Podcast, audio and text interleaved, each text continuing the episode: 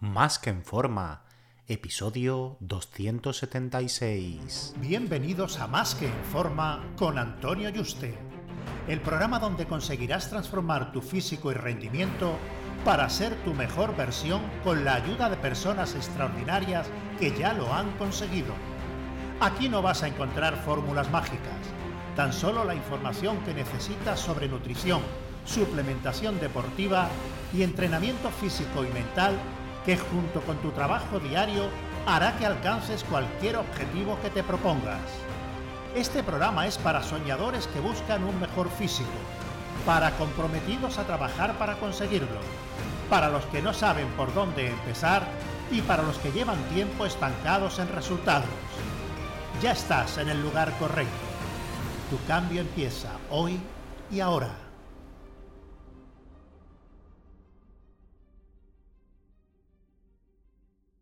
Muy buenas y bienvenido a un nuevo programa. Recuerda que he abierto plazas para que puedas ser tu entrenador y dietista y trabajar uno a uno de la mano online para diseñarte tus dietas, entrenos y llevarte el seguimiento diario para que consigas tu objetivo físico y de rendimiento de la forma más rápida, segura y sostenible posible. Así que si te interesa que trabajemos juntos, reserva tu cita por teléfono conmigo en antonioyuste.com barra ayúdame antonioyuste.com barra ayúdame, ayúdame sin tilde. El daño muscular es lo que comúnmente la gente llama agujetas. Es muy común que te lleguen los clientes, usuarios de gimnasio, y te digan, pues bueno, que ese entreno no les va bien y que se lo cambies porque no tienen agujeta o que como ya no tienen agujeta, pienses que no están ganando ni un gramo de músculo y que ya no es adecuado para ellos y que por eso necesitan un cambio. Este entreno ya no me produce agujetas, cámbiamelo. Eso es muy típico, ¿no? Que te lo digan los clientes. Hay algunas intersecciones de factores y mecanismos que ocurren entre las adaptaciones fisiológicas cuando el cuerpo crea masa muscular y cuando se produce el daño muscular, pero no son dependientes ni implican que por haber daño muscular el cuerpo vaya a crear masa muscular. De hecho, lo ideal pues, sería que nunca tuviéramos daño muscular y a la vez la máxima hipertrofia, porque como habrás comprobado, el que se produzca daño muscular significa que no estás preparado para entrenar duro hasta pasados varios días.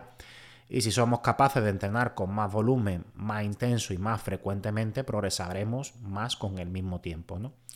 Tú imagínate que bueno, que hace un entreno de piernas y ahora al día siguiente y durante una semana tiene una agujeta que necesitas ayuda para levantarte del váter, ¿no? Tienes que llamar a tu familia para que te ayude, ¿no? Llama a un amigo, a quien sea, ¿no? Pues tú imagínate que te digo yo, oye, mm, a los dos días, a las 48 horas, vuelve a tirar piernas. Y dices, ¿tú qué dices? Si es que no me puedo ni agachar, ¿no? Mucho menos me voy a plantar otra vez con la barra en sentadilla con 140 kilos y hacer 8 o 10 repeticiones, ¿no? Está claro que cuando hay un daño muscular la fuerza está mermada, ¿no? Y mucho menos va a poder superar los pesos que tiraste en el pasado, ¿no? Entonces eso de, entrenar duro con, agujeta y superarte es una auténtica locura, ¿no? Otra cosa es que se haga eh, que la agujeta te dure mucho al principio, que te dure una semana y te toque volver a tirar y por lo menos mm, entrenes a bombear un poco la zona y sí que haga eso ejercicio para ayudar a la recuperación, ¿vale? Pero está claro que ese entrenamiento no va a ser productivo y y que tampoco interesa pues estar dos o tres semanas sin entrenar hasta que se te pase la agujeta, ¿no? Sino intentar aderezar el proceso con, ese bombeo, ¿no? Y también otras cosas ayudan. Siguiendo con el ejemplo de, de entrenar piernas, pues bicicleta, andar, todo eso ayuda, elíptica, a bombear sangre en la zona y que ese daño muscular vaya desapareciendo, ¿no? Pero eh, mucho menos si tú tienes un daño muscular grande a las 48 horas, mm, ese entreno no va a ser productivo en términos de hipertrofia, ¿vale? Otra cosa es que lo hagamos por esos motivos. De hecho, a un principiante, aunque tenga daño muscular, yo sí le recomiendo, oye, mm, tira aunque tengas daño muscular, ¿no? Si ya ha pasado una semana y te toca y sigues con la agujeta ligeramente, ¿no? Porque al principio las agujetas sí que pueden durar mucho tiempo, una incluso dos semanas, ¿no? Eh, en ese caso sí, ¿no? Pero mm, en otro caso eh, hay que dejar que se recupere el, cuerpo y a nivel eh, muscular. Entonces, bueno, mm, si eres capaz de entrenar en una semana pierna, pues tres veces con una alta intensidad y mayor volumen, pues está claro que progresarás más que entrenando solo una con menor volumen y igual intensidad. Máximo volumen y máxima intensidad es lo que producirá siempre pues mayores ganancias, siempre y cuando tu recuperación te lo permita.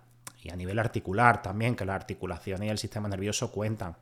Si tienes la articulación frita y necesitas varios días más para recuperarte, aunque el músculo pueda, está claro que si entrena al final se va a ir produciendo un desgaste en la articulación. Hay gente que tiene las articulaciones de hierro y soportan altas cargas muy frecuentemente y gente que necesita más descanso aunque el músculo esté descansado. Entonces al final son muchos factores los que influyen en decir estoy totalmente recuperado. Influye el sistema nervioso, influye em, eh, lo que es a nivel muscular y todo esto pues depende también del descanso y de la alimentación y del estrés que tengamos en nuestra vida. Al final todo ese esas variables optimizadas es lo que va a hacer que tengamos la máxima recuperación en el menor tiempo posible, pero aún así puede ser pues, que el sistema nervioso y las articulaciones tarden un poco más que el músculo. El músculo normalmente es lo que antes se recupera.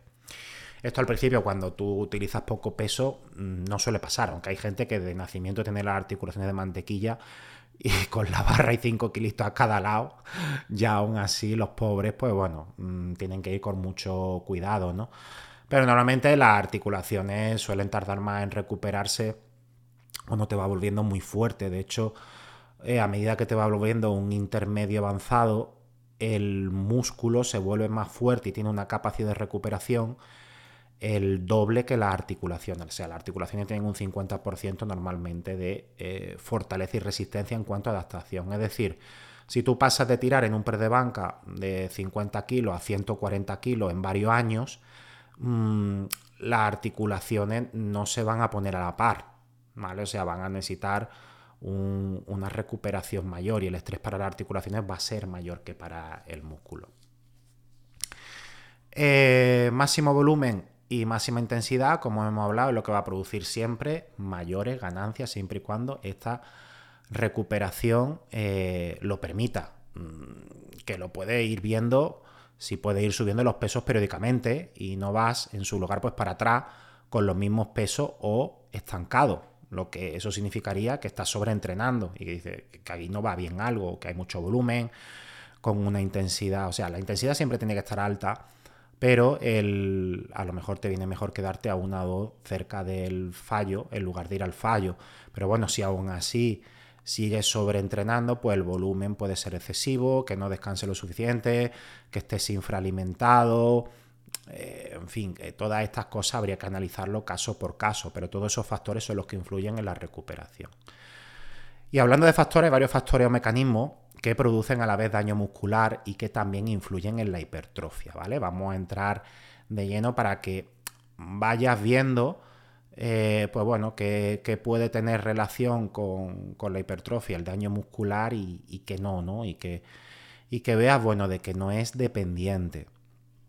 El primero es la fase céntrica. Cuando nosotros bajamos la barra lentamente, esto va a producir un gran daño muscular y, sí que influye en la hipertrofia, la excéntrica. O sea, tú aguantas una negativa que se llama la fase excéntrica, tú vas bajando una una barra de sentadillas con peso cargado mm, en 4 segundos para hacer una sentadilla eh, y luego hacer la concéntrica explosiva y esa excéntrica, aparte de daño muscular, ayuda a la hipertrofia, o sea, crea masa muscular, ¿vale? Suponiendo que todos los demás factores que influyen en la hipertrofia eh, sean óptimos, ¿vale? Como hablamos, descanso, alimentación, todo esto, ¿no?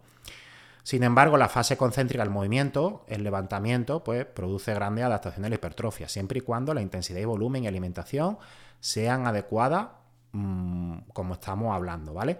Sin embargo, la fase concéntrica, por el contrario, produce un bajo daño muscular. Lo que sobre todo produce el daño muscular en cuanto al, RON, al patrón de movimiento y a la fase del movimiento, es la excéntrica, es la bajada. Luego, eh, más cosas que influyen en el daño muscular, un ron o patrón de movimiento completo. Es muy normal que, por ejemplo, eh, yo veo en el gimnasio a alguien haciendo sentadilla que no llegue ni, a hacer la paralela, ¿no? Y si yo, que, no lo suelo hacer porque nunca me pongo a corregir a nadie si esa persona no me pregunta, ¿no? Eh, pero bueno, si esta persona te pregunta y te pone al lado y dice, mira, baja, que estás bajando un cuarto y no estás haciendo nada y te vas a cargar la rodilla encima, ¿no? Y haces que baje en condiciones, como debe hacerse, en todas sus series, todas sus repeticiones, rompiendo la paralela o como mínimo la paralela, o incluso una sentadilla profunda. Eh, si eso lo ha hecho por primera vez en su vida, tras tirarse cinco años haciendo unas sentadillas que parecía, pues bueno, mm, yo qué sé, una lagartija retorciéndose, por no decir otra cosa, y bajando un cuarto, cargando todo el peso en la rótula, pues lo más seguro es que se tire una semana pidiendo ayuda para levantarse del bater a la familia o pidiendo una llamada de socorro desde el móvil, ¿no? Y bueno, ya para subir escalera ni, ni te cuento, ¿no?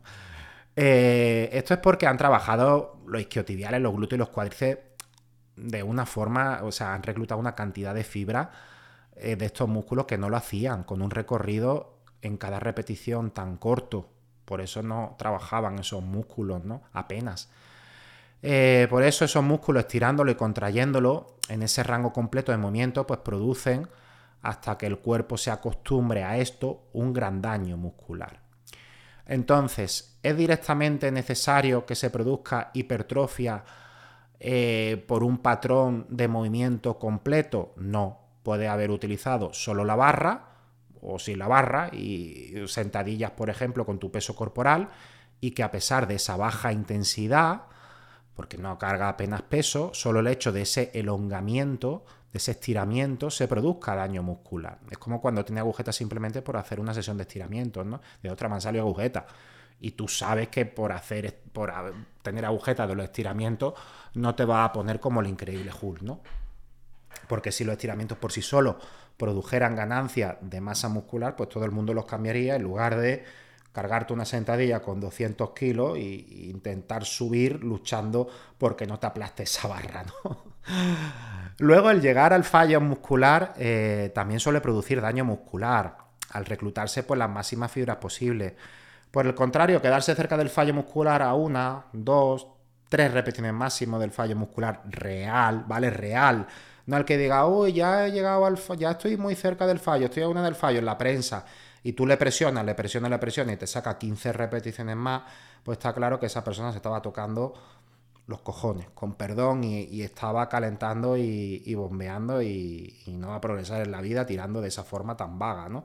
Que es el 99% de las personas que no están fuertes la realidad es, es esa, ¿vale? Em, bueno, pues esto, si se llega a ese fallo, cerca de ese fallo real, entre una y tres repeticiones, mm, va a producir hipertrofia, pero menor daño muscular. Esto no significa que haya que alejarse del fallo muscular siempre, ni mucho menos, aunque es cierto que el llegar al fallo muscular reduce el rendimiento en las siguientes sesiones, ¿no? En las siguientes series, perdón y que quedarte una repetición del fallo o dos pero reales, pues te permite entrenar con un volumen mayor de entreno a una alta intensidad.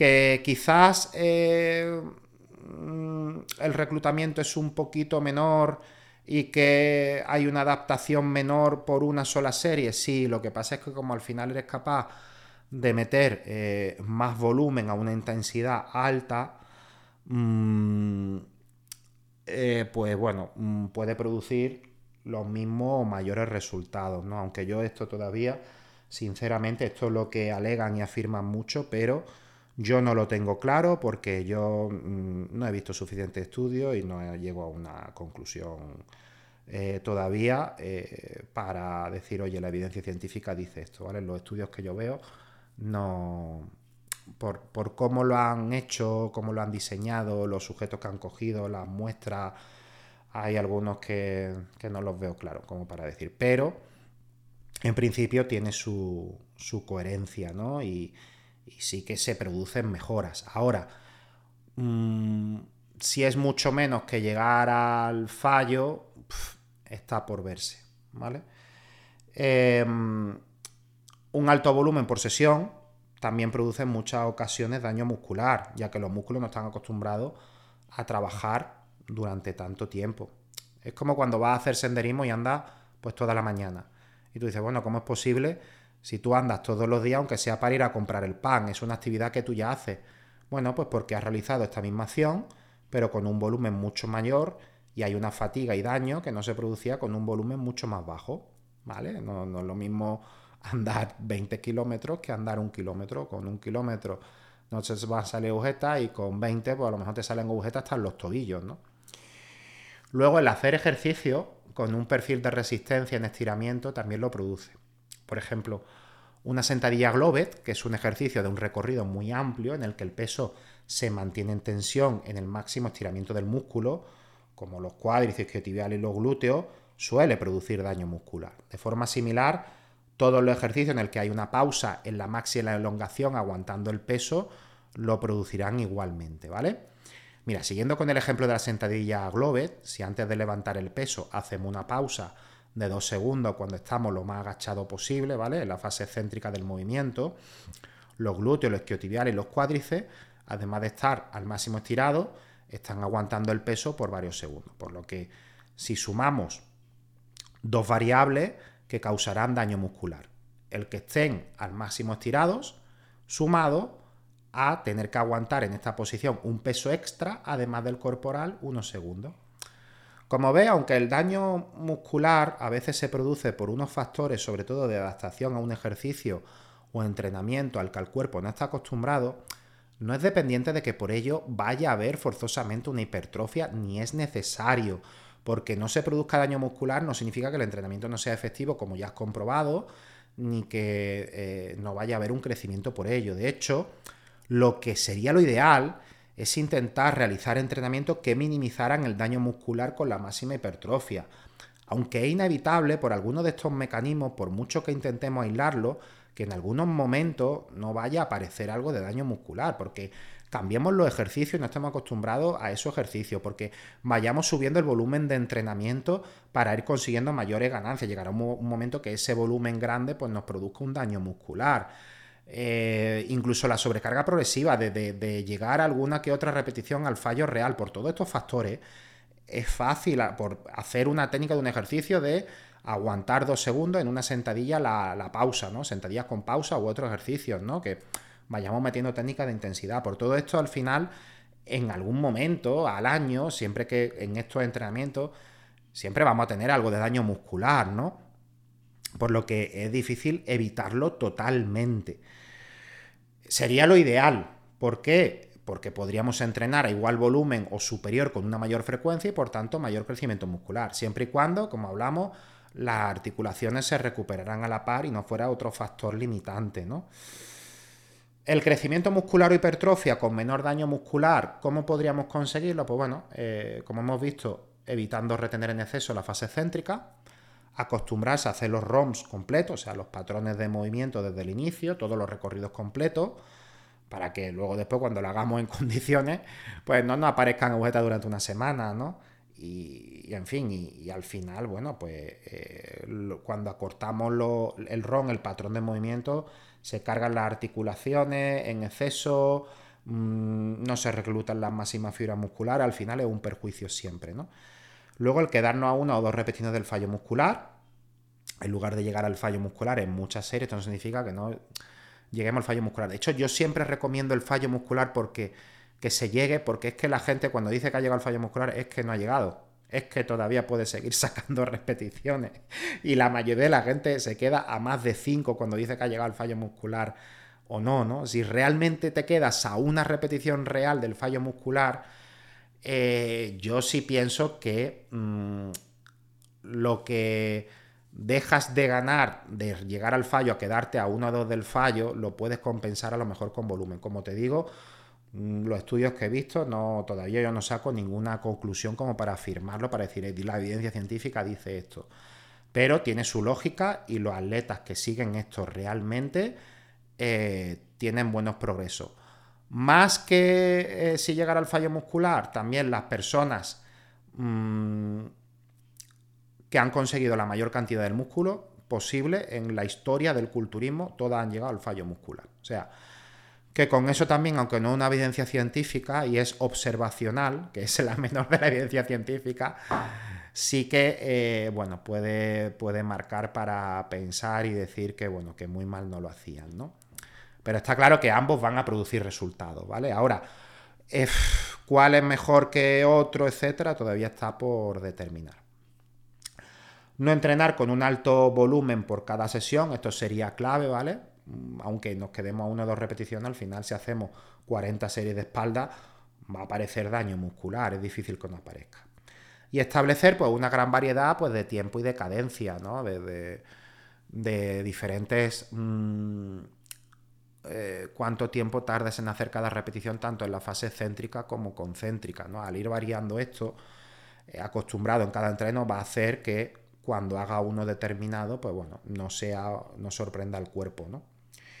Entonces, bueno, espero que ya por fin se destierre el mito de, ay, este entreno no me funciona porque no me ha generado agujeta, ¿vale? Como se escucha en los gimnasios, me dicen a mí muchísimos clientes que, es totalmente normal, ¿vale? No, no estoy criticando mucho menos a, los clientes, eh, pero es un mito que, hay que desterrar, ¿no? Entonces, bueno, espero que, que esto ayude, este programa, a saber, bueno, qué relación hay entre el daño muscular hipertrofia y cuál no, ¿vale? Para que al final un cliente o mío o ya sea cualquier persona que escuche el podcast, pues bueno, no se preocupe ni se ponga a cambiar los entrenos, pues porque no se produzca daño muscular, ¿no? Y no le produzca agujeta.